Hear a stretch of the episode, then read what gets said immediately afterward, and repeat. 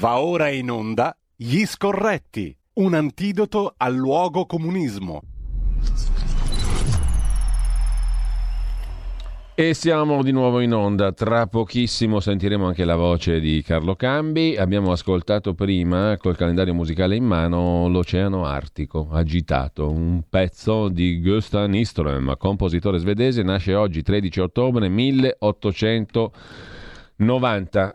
Tuttavia adesso ci ascoltiamo qualcos'altro per introdurre la nostra discussione, che parte da una questione importantissima, il fascismo. Sentiamo un po'.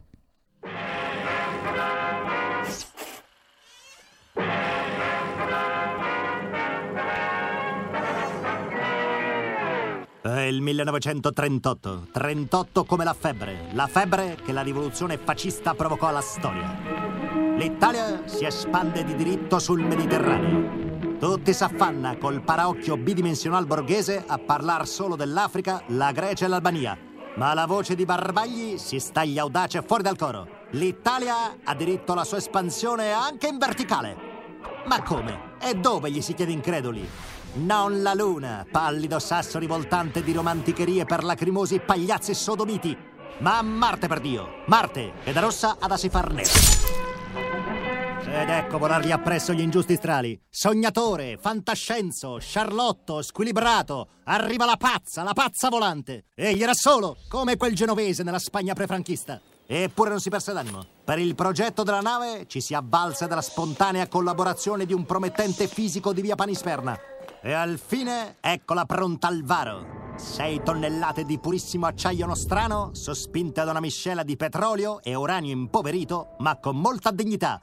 La Repentaglia 4. Le prime 3 sono finite per errore sulla Libia, cosa che prima o poi ci faranno pagare. Pini è già alla guida del fascello. Tutti son pronti all'impresa. Ma ecco giungere uno strano infante danzerino. È il piccolo Bruno Caorso, balilla di Rimini, che si sogna eroe. Che vuoi, Fabrusco Barbagli? Voglio venire con voi, servire il duce. L'ilarità dilaga come una febbre. Tu, ma sei un bimbetto scolare. Ma ho 37 anni. Allora scappa, nano, che il circo sta partendo. 4 uomini missile si stagliano verso il futuro. X, X, B... D, D, V, I.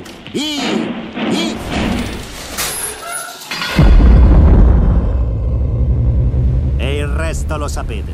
Se portati poche provviste, certi di trovarne in loco, anche per non far figura di Talietto che va all'estero e ordina maccaroni. Ma troppe se ne passate per far torno adesso. Ormai c'è su Marte e vi si resta. E noi ne faremo un regno, poiché egli lo reclamò. Che sono quei musi lunghi? Il fascista ride all'avversa sorte e la sberleffa spavaldo con l'arguzia d'un audace moto di spirito. E rieccoli quivi gli eroi del 10 maggio, alacri e manganelli come sempre. Ed ecco anche il solito emulo a ricasco che esagera e rovina la barzella. Ma ci sta. Questi è la satira buona che dà gioia a tutti. Eh sì, la satira buona che dà gioia a tutti, ma Carlo, io su Marte ci andrei veramente, perché mi sembra un pianeta più ospitale dell'Italia di sti giorni qua, per certi versi. E poi è tutta bella rossa. Appunto, diciamo che quello che Corrado Guzzanti si è inventato alla fine non era poi così sbagliato, ma era una via d'uscita interessante, quella di espandersi in verticale.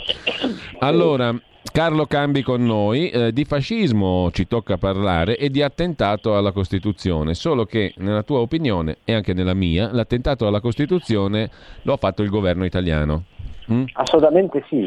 Ecco, tra l'altro permettimi, a proposito di rassegna stampa, sì, l'ho citato prima ma voglio ricitare il tuo articolo di oggi perché ci dà spunto per... tante delle questioni di cui parleremo questa mattina. Sulla verità tu oggi fai il punto in questi termini: con la scusa del fascismo il governo vuole in realtà diminuire la libertà di manifestazione, blindare i cortei, imbavagliare le piazze, perché gli italiani avranno parecchi motivi per essere arrabbiati, perché al di là del Green Pass, a far crescere la tensione, tu prevedi, ci penseranno le stangate. Stangate di che cosa? Pane, olio, caffè, latte, carne, energia. Sono previsti aumenti molto corposi, carburanti, materie prime e conseguenti bollette. Quindi ci aspetta un autunno, inverno e un anno molto poco tranquillo. Elettricità e gas salgono fino al 40% e poi c'è la spesa spicciola, pasta, formaggio, la spesa quotidiana delle famiglie. La crescita della spesa annua si stima che si aggirerà tra i 1.300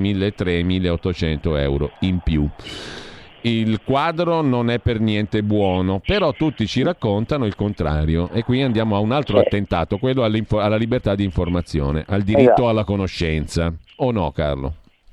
Assolutamente sì, guarda, io sono persuaso che tutta questa faccenda del Green Pass, che ripeto è un attentato alla Costituzione, perché con l'articolo 31, quello del 32 scusate, quello che riguarda i trattamenti sanitari che per legge possono essere imposti, non c'entra assolutamente nulla. Certo. Il Green Pass non è un trattamento sanitario e a partire dall'articolo 1 al 3, al 4 e andare su, il Green Pass li sta travolgendo tutti.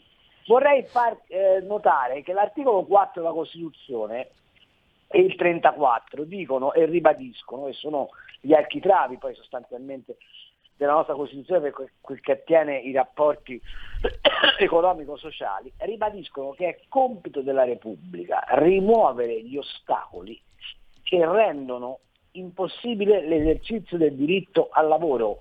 Cioè non è che la Repubblica può decidere chi lavora e chi non lavora, appunto, come sta facendo con il Green Pass, si dice esattamente il contrario.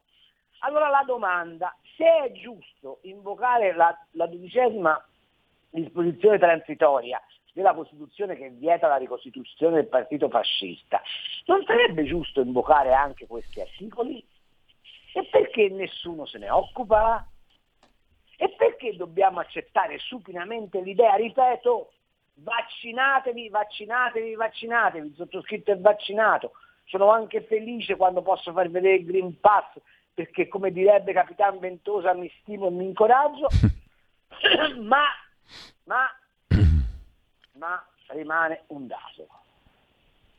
Se si invocano le libertà costituzionali, ed in particolare l'apparato che riguarda, ripeto, la 12ª disposizione transitoria e finale, cioè quella della possibilità di disciogliere il partito fascista, allora bisogna che la Costituzione sia letta tutta e rispettata tutta. La scuola è aperta a tutti. Ascolta. La Lamorgese che sembra un dilettante allo sbaraglio e che secondo me invece è funzionale a un disegno, ieri ha fatto una roba di una gravità assoluta dicendo: cari portuali, siccome voi siete più indispensabili degli altri, allora a voi il tampone si può dare gratis. Ma siamo impazziti. Però Carlo, questo è il frutto. Ma il principio di eguaglianza fra tutti i cittadini dove va a finire? Appunto. È vero che in questo paese non c'è, perché anche in tribunale non c'è, però insomma est modus in rebus, scusami lo sfogo. No, che sfogo, questa è una cosa secondo me essenziale, perché nel momento in cui tu metti sotto ai tacchi le regole fondamentali, poi è chiaro che apri all'arbitrio, quindi quello dei portuali è un arbitrio legittimato dal fatto che hai fatto il primo passo in maniera arbitraria, o sbaglio? Esatto, poi non ti puoi lamentare se la gente va in piazza e si spacca tutto. Tra l'altro tu ricordi oggi, hai ricordato l'articolo 34, la scuola è aperta a tutti, no? Questo è il principio. E ora sul Corriere della Sera viene sbeffeggiata da quel, in modo pretesco e per me proprio francamente insopportabile, da Massimo Gramellini, quella ragazza Silvia, che a Bologna è stata fatta uscire di classe perché non è vaccinata, e gli altri le hanno sputato davanti ai piedi in segno di disprezzo, no? Quindi stiamo anche tirando su un clima sociale molto, molto bello, molto positivo. Ecco, ora questa ragazza che ha tutto il diritto di non vaccinarsi perché lo riconosce la Costituzione, non c'è l'obbligo vaccinale, appunto. Il governo, se vuole, la responsabilità di mettere l'obbligo vaccinale, ok? Dopodiché il PD eccetera eccetera perderanno le elezioni e saranno una fraccata di faccende loro, ma non è che posso continuare così. E qui apro una parentesi, su questo punto io non capisco le esitazioni e i timori, diciamo così, di buona parte della destra, chiamiamola destra per farla corta, non li capisco, da cittadino normale. Nemmeno io. Perché le cose fondamentali o le difendi o te ne fotti, e se te ne fotti sei uguale agli altri. Sì, ma se le difendi però le difendi fino in fondo. Appunto. Vai in Parlamento e inchiodi il ministro Speranza su un dato, ok? E gli dici: mi dite a termini di Costituzione se questo numero di ricoveri, questo numero di terapie intensive giustifica il mantenimento dell'emergenza? Perché c'è anche questo aspetto, ragazzi. No, tra l'altro oggi davo conto... Non è che se si rompe un tubo in una strada noi applichiamo l'emergenza alluvione, eh? No, poi davo conto poco fa, Carlo, di una questione secondo me molto importante. Ma, scusami se ti dico una cosa sola. Sì. Guardate che questi rischiano di incendiare il paese. Appunto. Cioè, il governo dei migliori, il Draghi che tutto può e tutto vede, rischia di incendiare il paese. Questo a fronte di una questioncella non da poco, secondo me, e in questo caso io non sto discutendo no vax, sì vax, perché mi ha nauseato questa distinzione, però stamattina abbiamo letto una notiziola da nulla, la conosci già probabilmente, Carlo, perché non è nuova, era già uscita. All'Istituto Mario Negri di Bergamo hanno condotto a termine uno studio in base al quale la temibile Covid-19 può essere curata in maniera molto efficace. Su 108 pazienti ne hanno curati tutti, uno solo ha dovuto andare una volta sola in ospedale, contro invece 12 volte in più chi non ha seguito questo protocollo del Mario Negri, che prevede l'aulin per curare fin dall'inizio i sintomi della Covid-19. Benissimo, queste linee guida sono state definite e messe in pratica da 8 medici di famiglia tra Bergamo, Varese e Teramo. Hanno curato 108 persone, risultato: uno ha avuto necessità di un ricovero, ovviamente non ha avuto gravi danni per niente, contro invece chi non ha usato questo semplicissimo, banalissimo protocollo. Allora, questo discorso delle cure, non da contrapporre al vaccino e tutto il resto, però, insomma, riconduciamo tutto in un'ottica di realtà, perché altrimenti gonfiare a dismisura, diciamo, l'allarme a cosa serve? Punto di domanda. Nel momento in cui un medico è in grado di curare con un farmaco comunissimo come l'aulin, mi dovete spiegare perché sta roba, vedi anche il caso del professor Di Donno, perché sta roba qui non la devi utilizzare. Il professor Di Donno interveniva in casi gravi. Qui siamo con l'aulin, quando tu ancora prima del tampone un medico coscienzioso dice: guarda, prendi l'aulin che magari te la scampi. Ed è successo così su 108 pazienti trattati in questo caso. Allora, vogliamo tornare un po' coi piedi per terra, che poi significa anche... Esatto. Che significa essere empirici, pratici, e evitare di farci prendere da sto panico che ci hanno riempito di panico per un anno e mezzo. Con conseguenze devastanti, perché poi tu oggi scrivi giustamente nel tuo articolo che se non fosse che i rincari sono all'orizzonte, perfino una cosa come l'assalto alla CGIL viene diciamo utilizzata per altre finalità. Esatto, ma è tutto così. Cioè, io faccio un ragionamento. Mi piacerebbe fare un'intervista, ma non me la considererà mai, al presidente dell'Ordine dei Medici e fargli questa semplice domanda. Nel giuramento di Ippocrate è previsto che tu debba fare tutto ciò che è possibile per salvare una vita umana in scienza e coscienza, giusto? La domanda è: il vaccino è una cura o è una profilassi? E quando tu butti fuori dall'ordine dei medici i medici non vaccinati che perseguono la cura e non la profilassi, stai facendo qualcosa che è deontologicamente corretto o no? Io vorrei che qualcuno mi rispondesse a questa domanda, come vorrei che qualcuno mi rispondesse alla domanda: ma per quale motivo loro devono sapere attraverso il Green Pass tutto di me e io non posso vedere i verbali del CTS? Appunto. Per quale motivo loro devono sapere tutto di me e io non posso sapere dove ha messo i soldi Arcuri? No, bisogna che qualcuno mi risponda a queste domande. E ti faccio un'altra domanda: per quale motivo tu oggi mi vuoi impedire di manifestare se mi sottrai dalle tasche uno stipendio intero attraverso rincari che non sai dominare. Perché vorrei farvi notare che i famosi 3 miliardi messi sulle bollette dal governo sono già finiti e non bastano, perché il prossimo trimestre l'aumento di elettricità e gas è previsto oltre il 40% e non c'è nessun paracadute su sta roba. Vorrei anche farvi notare che tutti quelli che si spellano le mani con Greta, il clima, un capper e quell'altro, se vuoi dopo ne parliamo, perché c'è questa notizia meravigliosa dell'Europa che ha emesso il Green Bond e ci dà veramente la misura del perché si sta inseguendo la faccenda climatica. Non c'entra nulla il clima, c'entra molto il desiderio di fare nuova finanza. Vorrei sapere perché per inseguire Greta e tutta questa roba io devo rimetterci il mio tenore di vita. Dice, ma lo fai per le future generazioni? Perfetto, assomiglia un po' anche al Green Pass, lo fai per gli altri. Io a questo cittadino francescano non ci credo.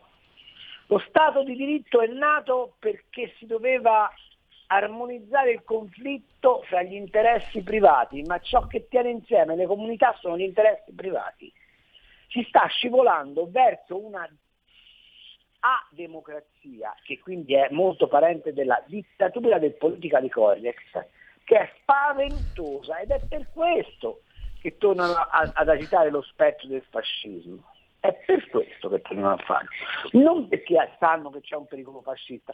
Forza Nuova a chi fa del male chi prende lo 0,3%. Appunto. Dove sta il pericolo fascista? Ma non è invece una forma di fascismo quella di obbligare il cittadino a comportarsi da suddito? Carlo, abbiamo già una telefonata allo 02 66 20 35 29, lo ripeto 02 66 20 35 29, con noi c'è Carlo Cambi e ci sono una quantità impressionante già di messaggi di WhatsApp al 346 64 27 756. Mi limito a quelli dopo le 9, se no non ce la caviamo più. Potete continuare a mandarli naturalmente, 346 64 27 756. Intanto sentiamo la chiamata, pronto? Pronto, buongiorno direttore, complimenti veramente, perché ha messo in piedi veramente una radio che fa veramente informazione, prima con Bolognetti e adesso col grandissimo Carlo Cambi. Io sono Francesco di Arona. Prego Francesco. Allora niente, giusto quello che sta dicendo, io porto un piccolo esempio velocissimo. Ho mio figlio che praticamente per motivi di salute ha problemi alle vene, così ha fatto degli interventi, lavora in un supermercato e praticamente da dopodomani ha bisogno di questo Green Pass, perché il vaccino attualmente non ha potuto farlo. Non c'è stato nessun dottore che si è preso la responsabilità di fargli una dispensa. Siccome dicono che i vaccini sono gratis per chi ha problemi di salute, però poi dopo se i medici non ti fanno una dispensa, tu praticamente paghi 15 euro per andare a lavorare. Gli hanno fatto fare degli esami suppletivi del sangue, gli daranno gli esiti domani e da lì si vedrà se dovrà fare sto vaccino, oppure sperando che qualcuno si metta una mano sulla coscienza e dice no, non glielo faccio fare perché il ragazzo ha 27 anni. Io vi saluto, vi ringrazio. Ciao Carlo Cambi, sei un grande, veramente un grande, e tu Giulio sei immenso. Ciao, buona giornata. Carlo, prego. Allora, c'ha ragione, ma però vorrei farvi notare che se fate il vaccino domani, il Green Pass lo avete fra 15 giorni e quindi per le prime 2 settimane di lavoro vi dovete comunque tamponare se volete andare a lavorare. Quindi non è che facendo il vaccino oggi, domani, dopodomani risolvete il problema. Detto questo, lui ha perfettamente ragione. Il problema è che hanno fatto un tale terrorismo addosso ai medici che oggi i medici non si pigliano più nessuna responsabilità.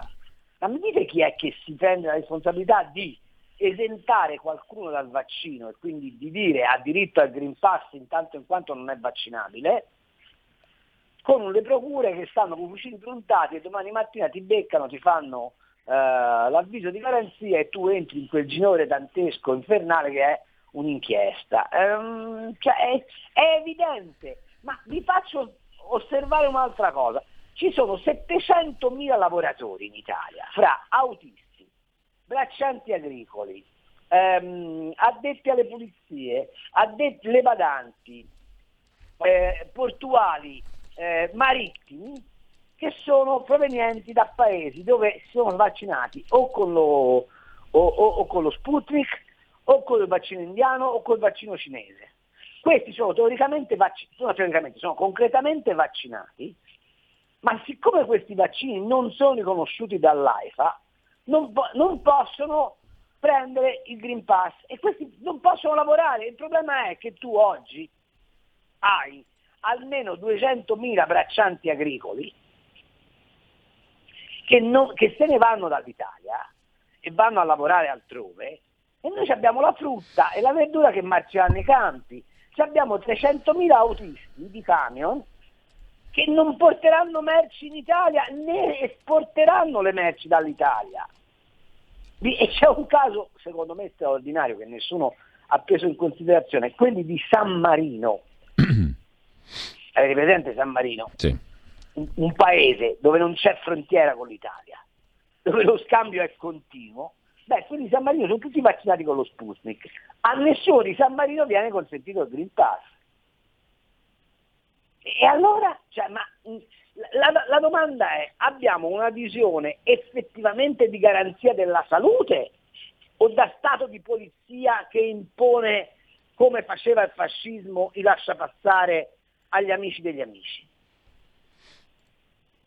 Allora, intanto abbiamo altre due telefonate, 02 66 20 35 29, scrive un po' un ascoltatore, anche voi vi siete accorti tardi della deriva autoritaria del Green Pass, voi non so chi sia. Non mi pare. Sì, appunto, non lo so chi sia. Lo diciamo, appunto, non so chi sia il voi. Avrò scritto qualche chilometro di articoli su questo passo. Intanto però sentiamo le due telefonate, pronto? Pronto, buongiorno. Sono Gianni da Genova, ciao Giulio. Ciao Gianni. Carlo, il famoso pilota nazionale di rovina dei risparmi degli italiani. Ecco, questo qui è il risultato. Altro che Afghanistan, far convegni dell'Afghanistan. Sarebbe bene guardarci un po' in casa nostra a che livello è arrivata la democrazia in questo paese, che è stata snaturata completamente da anni, ma adesso siamo proprio ai massimi livelli. Altro che Costituzione italiana, che il popolo è sovrano. Quindi bisogna fare una riflessione anche come Lega, se necessario continuare a dar adito a questa schifezza qua che è il DPCM e compagnia cantante, perché qua stanno portandoci alla rovina della nostra economia e della nostra vita e della nostra nazione e di tutte le nazioni dell'Italia, che sono le regioni. Grazie Gianni, grazie a te. Abbiamo un'altra telefonata, pronto? Sì, pronto, buongiorno. Buongiorno. Allora, tardi, ci state dicendo queste cose, perché le diceva 4 anni fa Marco Della Luna, le diceva anni fa Marco Mori, e erano considerati terapeutisti, e anche quelli che li seguivano erano considerati terapeutisti. Sulla base delle audizioni che ci sono state in Senato in questi giorni per il Green Pass, io o quelli che hanno partecipato sono terapeutisti o terracubisti addirittura, oppure sono da prendere in considerazione come possono ancora parlamentari, deputati, senatori continuare a rimanere seduti nel posto dove stanno. Però la domanda che io vorrei farvi... Andiamo al dunque. Esatto. Allora, fino adesso ci hanno fracassato i calamari con l'indice RT, e cioè tot vaccinati, sì, tot tamponi, tot positivi. Da venerdì, quando i tamponi passeranno da 300.000 a 3 milioni, ci sarà ancora l'indice RT, cioè troveremo ancora solo 3.000 positivi e quindi l'RT cadrà allo 0,1% e quindi si renderà ridicolo lo stato di emergenza, oppure sparirà da tutti i giornali l'indice RT e non verrà più considerato come un indice attendibile. Vi ascolto, grazie. Bene, c'è ancora una telefonata, poi dobbiamo fermarci un attimo per le 10 e poi tutto lo spazio per le risposte, ma già per questa questione della fine dello stato di emergenza ne avevamo parlato già l'altra volta e ci ritornerei sopra, Carlo, se sei d'accordo, perché poi bisogna... Allora, abbiamo un'altra telefonata, però poi la piccola pausa. Pronto? Pronto Giulio, ciao, Mauro da Reggio Emilia. Eccoci qua Mauro, dimmi tutto. Vedi, al di là di tutto che io ritengo che la democrazia sia evaporata nel 2011, adesso stiamo vivendo in un periodo in cui un colpo di cannone ha colpito la Santa Barbara e siamo naufragati tutti in mezzo dei rottami, per cui l'anarchia dura sempre poco ed è foriera di brutte cose. Rimane comunque costante una cosa per quanto riguarda il Covid-19, Covid-SARS 2019. Per quanto mi riguarda ritengo che sia, come si diceva in tempo mitologico, una chimera. E oltretutto non si è tenuto conto di una cosa, di una variazione meteorologica, perché io adesso voglio vedere il signor Speranza e tutti quegli altri delinquenti, comprese il vilaparista, come lo definì il vecchio Presidente della Repubblica, no, voglio vederli quando saremo prima di Natale con 20.000 contagi e 150 morti al giorno, perché questa è la strada. Ciao. Allora, tra poco Carlo Cambi, pausa. Il futuro appartiene a chi fa squadra. Le radio italiane si uniscono per giocare la partita da protagoniste. Nasce l'app Radio Player Italia. 140 stazioni in una sola rete. Scegli la tua preferita e ascolta il suono perfetto del digitale. Gratis, senza registrazione, senza interruzioni. Compatibile con tutti i device. Le notizie, la compagnia, la musica scelta da chi la ama, la conosce e la vive. Scarica Radio Player Italia. Il futuro batte con la radio nel cuore. Anche RPL è disponibile su Radio Player Italia.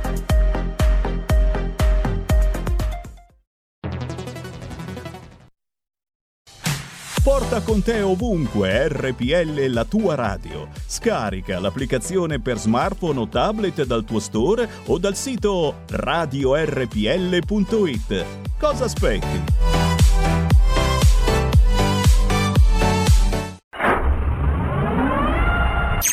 L'avvocato risponde il mercoledì dalle 18:30. Perché la legge, bambino mio, ci dà accesso a tutto qua. Stiamo arrivando! Assoluzione dopo assoluzione dopo assoluzione. Con Celeste Collovati, solo su RPL, la tua radio.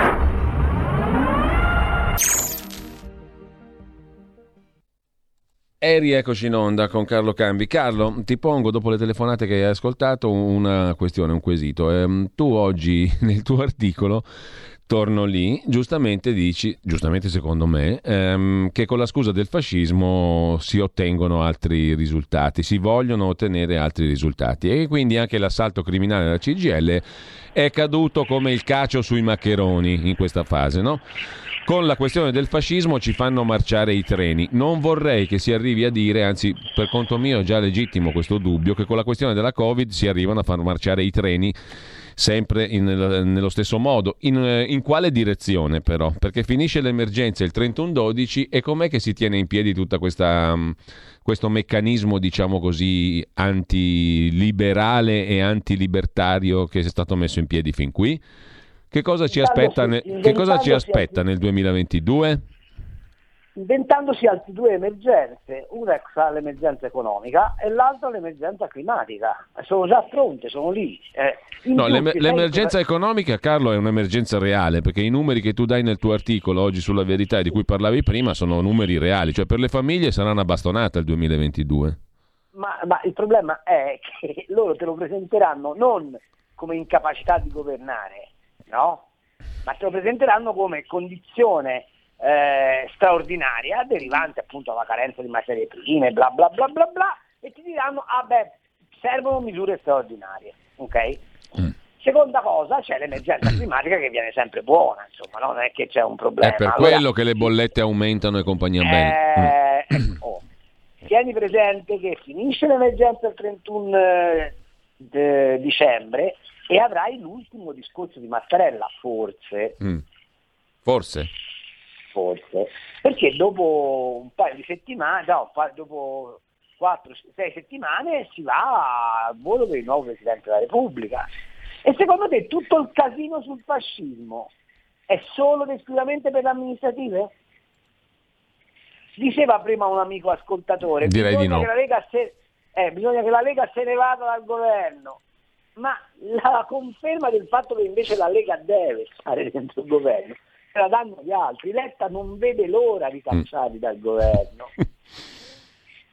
Ok, e non solo, e non vedo l'ora di mettere una pregiudiziale nera, cosa che stanno costruendo, per evitare che al colle vada qualcuno che a loro non piace. Ma voi veramente pensate che questi stanno parlando del fascismo per l'assalto alla CGIL, di cui tra l'altro non gliene frega assolutamente nulla?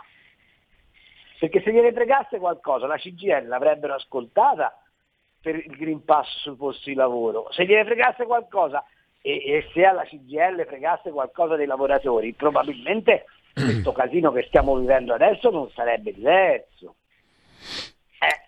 Carlo, un attimo, ma ci vuole un minimo di intelletto a leggere le cose, e il minimo di intelletto ci dice questo. Io non so perché qualche commentatore non l'abbia ancora scritto, mi sa che lo scrivo io oggi, magari mando un pezzetto alla Verità dicendo: ma non è che questa ondata nera serve a mettere a riparo il Quirinale dal fatto che ci vada un inquilino sgradito a Letta e quindi sgradito alla Cina?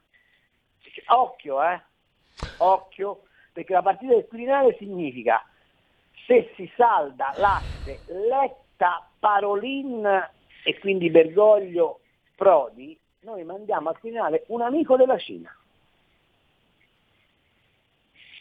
Allora, abbiamo altre telefonate, 02 66 20 35 29 e diversi messaggi, fra cui un audiomessaggio, lo sentiamo al volo, così senza sapere di che si parli. Pronto? Buongiorno, sono Giovanni della provincia di Novara.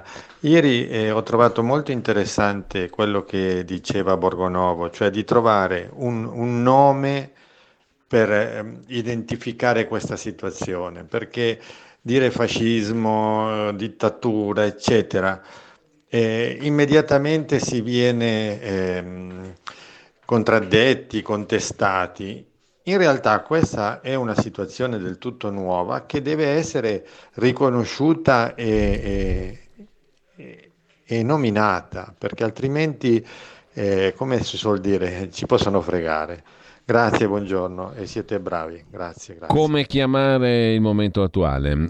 C'è una telefonata e poi vediamo di riassumere poi i numerosi messaggi via WhatsApp 346 6427 756 per la diretta 02 66 20 35 29. Pronto? Buongiorno, prego. Buongiorno, sono Maria da Casalmaiocco. Sei grande, cara. Ma come te che ti spieghi bene, per noi casalinghe sei giusto. Volevo fare una domanda. Allora, perché non possono legiferare quando c'è un governo tecnico da un governo normale? Cioè, qui si va avanti al DPCM e non si fa una legge giusta. Vorrei sapere cosa c'è che differenza fa fra governo tecnico, che ho sentito dire che non può legiferare ma va avanti a DPCM, come un governo normale. Grazie. Allora, c'è un'altra telefonata e poi qualche messaggio, Carlo, stimolante. Pronto, buongiorno. Buongiorno direttore, Carlo dalla provincia di Brescia. Buongiorno. Prego. Signor Cambi. Allora, oggi sono esattamente 20 anni che ascolto questa radio e non devo fare altro che ringraziare lei, direttore, perché veramente è stata una palestra di vita per tantissimi aspetti. Quindi abbiamo capito tantissime cose e oggi siamo in grado di dire, almeno chi ragiona, chi ha seguito lei e altre trasmissioni, siamo in grado di dire che la democrazia è veramente in pericolo. Io ascolto la radio tutto il giorno perché sono sempre in macchina. Ho sentito tante telefonate e alcune dicevano che il Green Pass è una cosa giusta. In ultimo, stamattina ho sentito il commento dell'onorevole Capitano. Non sono assolutamente d'accordo con lui. La democrazia è veramente in pericolo. Il Green Pass è uno sfregio ai lavoratori. Poi un'ultima cosa, volevo chiudere perché sono agente di commercio. Non ci sono più le macchine, cioè non abbiamo più, opero nel campo delle pulizie industriali, e non abbiamo più le macchine da vendere, cioè ci dicono che non ci sono le materie prime, che non ci sono tutte tutte queste belle robe che stanno raccontando adesso, però io credo che purtroppo la Cina ci sta mettendo in ginocchio e forse non sono un guerrafondaio, però dobbiamo prendere atto che presto probabilmente qualcosa con la Cina di importante potrà succedere, e dico deve succedere perché sennò altrimenti moriremo giorno per giorno. Grazie e buona giornata. Il mandarinato, ne ha parlato perfino Massimo Cacciari. Ti do subito la parola, Carlo, poi ti giro un po' di messaggi via WhatsApp 346. Allora, vorrei rispondere a queste due ultime telefonate. La prima, cara signora mia, non è vero che un governo tecnico non possa legiferare, come dice lei. I governi, o tecnici o non tecnici, se hanno la fiducia del Parlamento, sono in grado di fare tutta la decretazione che vogliono. Mi dirà che anche la decretazione è un'anomalia, perché in realtà il decreto legge è pensato in Costituzione per affrontare materie urgenti e invece è diventato sostanzialmente un sostituto dell'attività del Parlamento. Quanto al DPCM, il DPCM non è una legge, è un atto amministrativo che ha ovviamente bisogno comunque poi del sostegno parlamentare, ma è un atto amministrativo e viene fatto perché esiste il regime d'emergenza. Tant'è vero che questo DPCM ha valore fino al 31 dicembre, perché dal 1 gennaio, finita l'emergenza, tutti i DPCM emessi sulle materie regolate da dalla legge sull'emergenza decadranno. Però il Green Pass rimane perché, come sai, è contenuto dentro un decreto. Appunto. Un decreto che il Parlamento ha trasformato in legge. Appunto. Ok? È che è una cosa diversa. E quando scadrà il Green Pass nel 22 cosa succede? Ah, non lo so. Faranno un altro Green Pass. Ma soprattutto state attenti, ci costringeranno alla terza dose. Non perché siano convinti dell'efficacia della terza dose, anche se tutti dicono che i vaccini dopo 6 mesi sono un bicchiere d'acqua fresca, no, non è proprio così, ma insomma sì. Lo diciamo per battuta, perché con la terza dose potranno prolungare poi il Green Pass. Se non c'è la terza dose il Green Pass ovviamente sarà fatica a prolungarlo.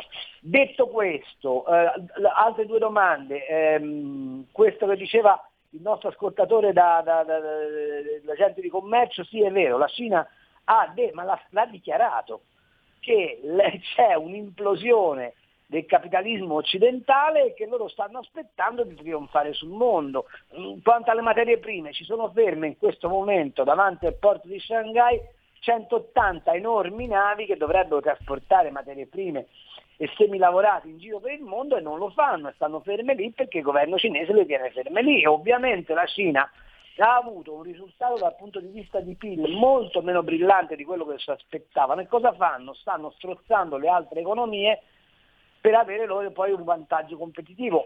Ci hanno regalato il virus, col virus gli è andata non perfettamente come volevano, ed ecco che ora provano con una sorta di dumping, anzi con una sorta di come posso dire, mercato nero delle materie prime e dei semilavorati. Quanto a come chiamare questo periodo, c'è un nome perfetto. Viviamo in una democratura. Sì, allora Carlo, ti giro qualche messaggio. Se ho capito bene, scrive un ascoltatore o ascoltatrice, il governo non rispetta la Costituzione e la Lega sostiene un governo che non rispetta la Costituzione. Ho capito bene? Ora, oltre al ragionamento che hai fatto tu prima, che è di un empirismo inattaccabile, no? Se tu te ne vai, fai quello che desidera il PD, gli altri, eccetera. Quindi questo è già un argomento per rimanere lì. E in maniera ancora più alata, diciamo, prendo a prestito le parole che ha ricordato il nostro amico Maurizio Bolognetti, che avevamo con noi poco fa, giornalista di Radio Radicale, segretario dei Radicali lucani. Sono le parole di Gaetano Salvemini in Memorie soliloqui del 1922. Se me ne andassi via, nessuno vedrebbe nella mia partenza lo sdegno, il disgusto, lo scoraggiamento, la disperazione e la volontà di rimanere fuori da questa palude disgustosa a cui è ridotta la politica italiana. 1922. Mi pare che si possa adattare anche all'oggi. Se Salvini se ne va, nessuno vedrebbe nel suo gesto lo sdegno, il disgusto e lo scoraggiamento. O sbaglio, Carlo? Sì, giusto. È assolutamente, io sono convinto di questo. Il problema è che a Matteo è uno solo, che non riveste di contenuti questo sdegno, cioè che la Lega non si è appiattita sulla delegazione di governo e non elabora un progetto politico che ogni giorno dovrebbe produrre per dire agli altri: voi ci impedite di fare questo. Domenico scrive. Matteo interviene, scusami. Prego.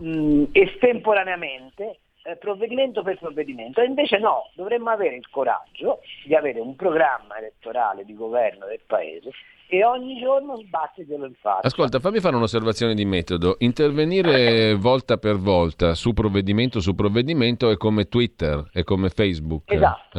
E invece progettare è come la radio. Esatto, la modalità è quella della bestia, ma la bestia poi alla fine perdi il controllo della bestia, come si è visto. Se invece tu costruisci un edificio solido programmatico con la radio, per esempio, è il discorso che vi facevo l'altra volta, facevamo il tema giusto l'altra volta, cioè se tu non costruisci una egemonia culturale e politica, ogni volta sei costretta a inseguire. Invece devi avere il coraggio di implementare nella società una tua visione programmatica del mondo.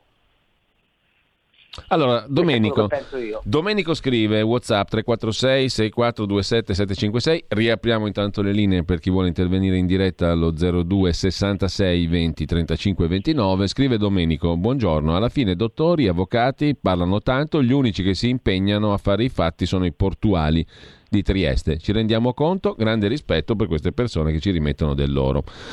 Ci rimettono del loro, ma fate i conti della serva, anche i lavoratori senza il vaccino o non guariti o tutto il resto, se devono fare i tamponi ci rimettono 45 euro a settimana, fanno almeno 180 euro al mese, più o meno, 180-250 euro al mese, non è poca roba per uno stipendio comune. Domenico, come gli rispondiamo, Carlo? Non c'è una risposta, perché non è vero, non è così. Il fronte degli scontenti o di coloro i quali hanno subito il Green Pass o torto collo è ampissimo, ma appunto non è protestare come faranno i camalli di Trieste, i quali hanno una serie di ragioni anche storiche per essere incacchiati. Non vi dimenticate che il porto di Trieste era lì per essere comprato dai cinesi, dai tedeschi, Le dinamiche sono un pochino più ampie rispetto al Green Pass, ma fare questo tipo di protesta sicuramente acquisisce dei meriti per chi non approfondisce le cose. Il punto è un altro, è che non si doveva arrivare al Green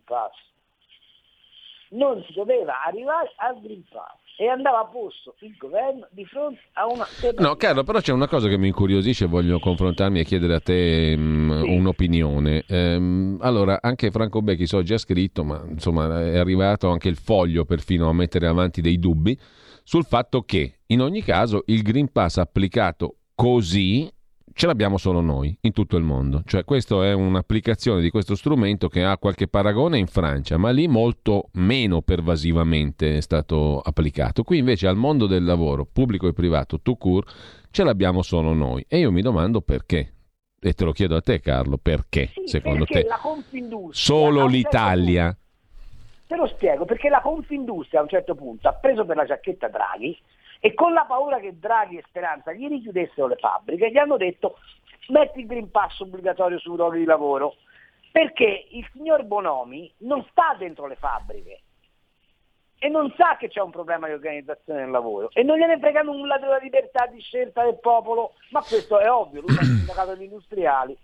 Allora Speranza, che non vede l'ora di mettere il bavaglio al popolo, perché d'altra parte Speranza è rimasto stalinista nella sua formazione politica, c'è questa saldatura, ma il punto è un altro. Il punto, ma in Germania, che è la Germania, non gli è passato manco per la contraccassa del cervello, ma la domanda, il paradosso è questo: durante la prima fase di pandemia con i morti di Codogno, ve li ricordate? Sì, ve li ricordate? La Confindustria ha fatto le barricate per evitare che le fabbriche chiudessero, hanno fatto i protocolli sanitari per consentire alla gente di andare a lavorare. Allora, se quella cosa valeva in piena pandemia, perché non deve valere oggi? Perché? Allora, perché dobbiamo arrivare all'immunità di gregge, che tutti sanno, Grisanti compreso, che è una chimera, quella sì. Allora, il ragionamento è molto semplice. Stiamo utilizzando il Green Pass nei luoghi di lavoro come prova generale dell'asservimento del popolo alle direttive del Politburo. Questo è quanto. Carlo, abbiamo due telefonate ancora, 02 66 20 35 29, poi una quantità di messaggi che presumibilmente non riuscirò a leggere. Comunque, mandateli lo stesso. Pronto? Sono in linea? Prego, buongiorno. Buongiorno, vi parlo da Milano. Sentite, io ho due cose da dire. Condivido alla virgola quello che ha detto poco fa Carlo, perché qui ci vuole un progetto chiaro, stampante, ripetuto, per rompere quella alleanza che si è creata tra grande industria e PD, tanto per essere chiari, che non c'è solo in Italia, ma c'è in Francia, c'è in Germania. Noi avremo imposto un socialismo tedesco attraverso l'alleanza coi Verdi, attraverso il cattocomunismo imperante da noi, attraverso il socialismo che è al governo in Spagna, facendo concessioni a agli indipendentisti catalani, alla tecnocrazia che vige in Francia protetta dalla sinistra, e a Biden in America. Cioè noi dobbiamo rompere questo monopolio. Io ho sentito ieri l'altro la Meloni in Spagna. A parte che non ho mai sentito un politico spagnolo, un politico italiano parlare una lingua straniera così perfettamente. Andatevela a sentire su internet se sapete il castigliano. Ma qui bisogna rompere questa situazione che tende in due direzioni: a scoraggiare la gente ad andare a votare perché tanto non cambia niente e fa figo essere sopra i partiti. Una proposta, 300 euro di multa la prima volta a chi non va a votare, senza giustificazione, 600 la seconda e via il diritto di voto la terza. Questa sarebbe una ricetta. Ma al di là di questo... Prego, la prego di stringere però. Bisogna rompere questo monopolio e bisogna far capire alla gente che questa gente qui tende a toglierci la parola, tende a togliere con la scusa del fascismo, con la scusa del populismo, con la scusa del sovranismo, tende a toglierci la parola e ogni diritto. Grazie, buona giornata. Grazie a lei. L'altra telefonata, mi raccomando la sintesi se ci riuscite. Sì. Pronto? Pronto, sono Giorgio, imprenditore di Torino. Prima Prego. Cosa, io pagherò da domani il tampone ai miei dipendenti non vaccinati. Seconda cosa, torno su un discorso. Da imprenditore voglio risolvere il problema, non soffermarmi nel problema. Il problema sono i partiti. I partiti devono essere rivitalizzati. Per rivitalizzarli sarò noioso, ma ti ripeto quello che ho detto l'altra volta. Elezioni politiche ogni anno, proibizione delle liste civiche. Se vogliamo salvare la democrazia è l'unica strada. Allora un governo delegittimato come questo andrebbe a casa senza aver fatto troppi danni. Ti ringrazio, siete sempre molto bravi e interessanti. Arrivederci. Grazie a lei, Carlo. Allora, prima telefonata, sì, in parte è così. Ma d'altra parte lo vedete, c'è una sorta di idrosincasia al popolo e alle elezioni. In Italia dal 2011 a oggi abbiamo avuto governi che hanno governato senza avere la maggioranza parlamentare. La proposta dell'imprenditore di Torino, al quale faccio complimenti perché paga i tamponi ai suoi dipendenti ed ha ragione, io da imprenditore risolvo i problemi, non mi voglio portare dentro in casa i problemi. L'elezione ogni anno francamente sarebbe un po' un problema, anche se a Roma, nella Roma antica, avevano istituito, come sapete, la dittatura, che era una magistratura che durava in capo 6 mesi e che serviva a risolvere le questioni d'emergenza, con un piccolo particolare però, che se il dittatore si comportava male gli tagliavano la testa. Ecco, a me piacerebbe sapere se se il signor Draghi sarebbe disposto a diventare dittatore per 6 mesi, con però la clausola che se non fa gli interessi del popolo gli tagliano la testa. Interessante. C'è un audiomessaggio, sentiamo un po'. Buongiorno a tutti, sono Ari da Riccione. Volevo dire a Carlo Cambi che noi lo adoriamo semplicemente, è il nostro Aulin per affrontare la settimana, perché altrimenti qui c'è da spararsi. Peccato di sentirlo solo una volta alla settimana. E bisogna di voci diverse, diciamo così. C'è un ascoltatore che parla di squallidocrazia, ce n'è un altro che scrive: secondo me è il momento di reagire, ribadire con forza la nostra identità e appartenenza culturale. Il governo aveva l'occasione di voltare pagina, ma con la firma di Draghi ieri sul DPCM, Green Pass eccetera, ha commesso un grosso errore. La devono smettere con questi provvedimenti, facciano qualcosa per migliorare il sistema sanitario anziché fare il Green Pass, scrive Pino, che si aggiunge vaccinato. Però devo dire la verità, Carlo, che tutte quelle cose che si dicevano sulla sanità territoriale, sull'investire sulla sanità, sono scomparse sostanzialmente, no? O sbaglio?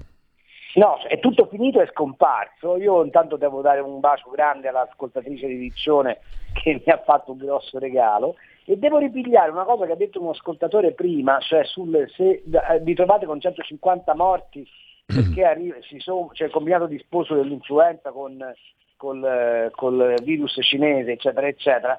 Beh, lui pone un problema che è un problema serio ed ha ragione, e che rende ragione dell'obiezione che fai tu, cioè la medicina territoriale è scomparsa dai radar, non si parla più della necessità della prevenzione, eccetera, eccetera. Cioè il protocollo Mario Negri io lo voglio, non è che non lo devo, cioè non posso pensare ancora di essere qua con la tichipirina alla vigile attesa. Il protocollo Mario Negri, Remuzzi non è un pericoloso Novax, no, capito? No, scusa, detto fra me e te, Remuzzi è il più grande nefrologo europeo, voglio dire, quindi non stiamo parlando proprio di un coglione.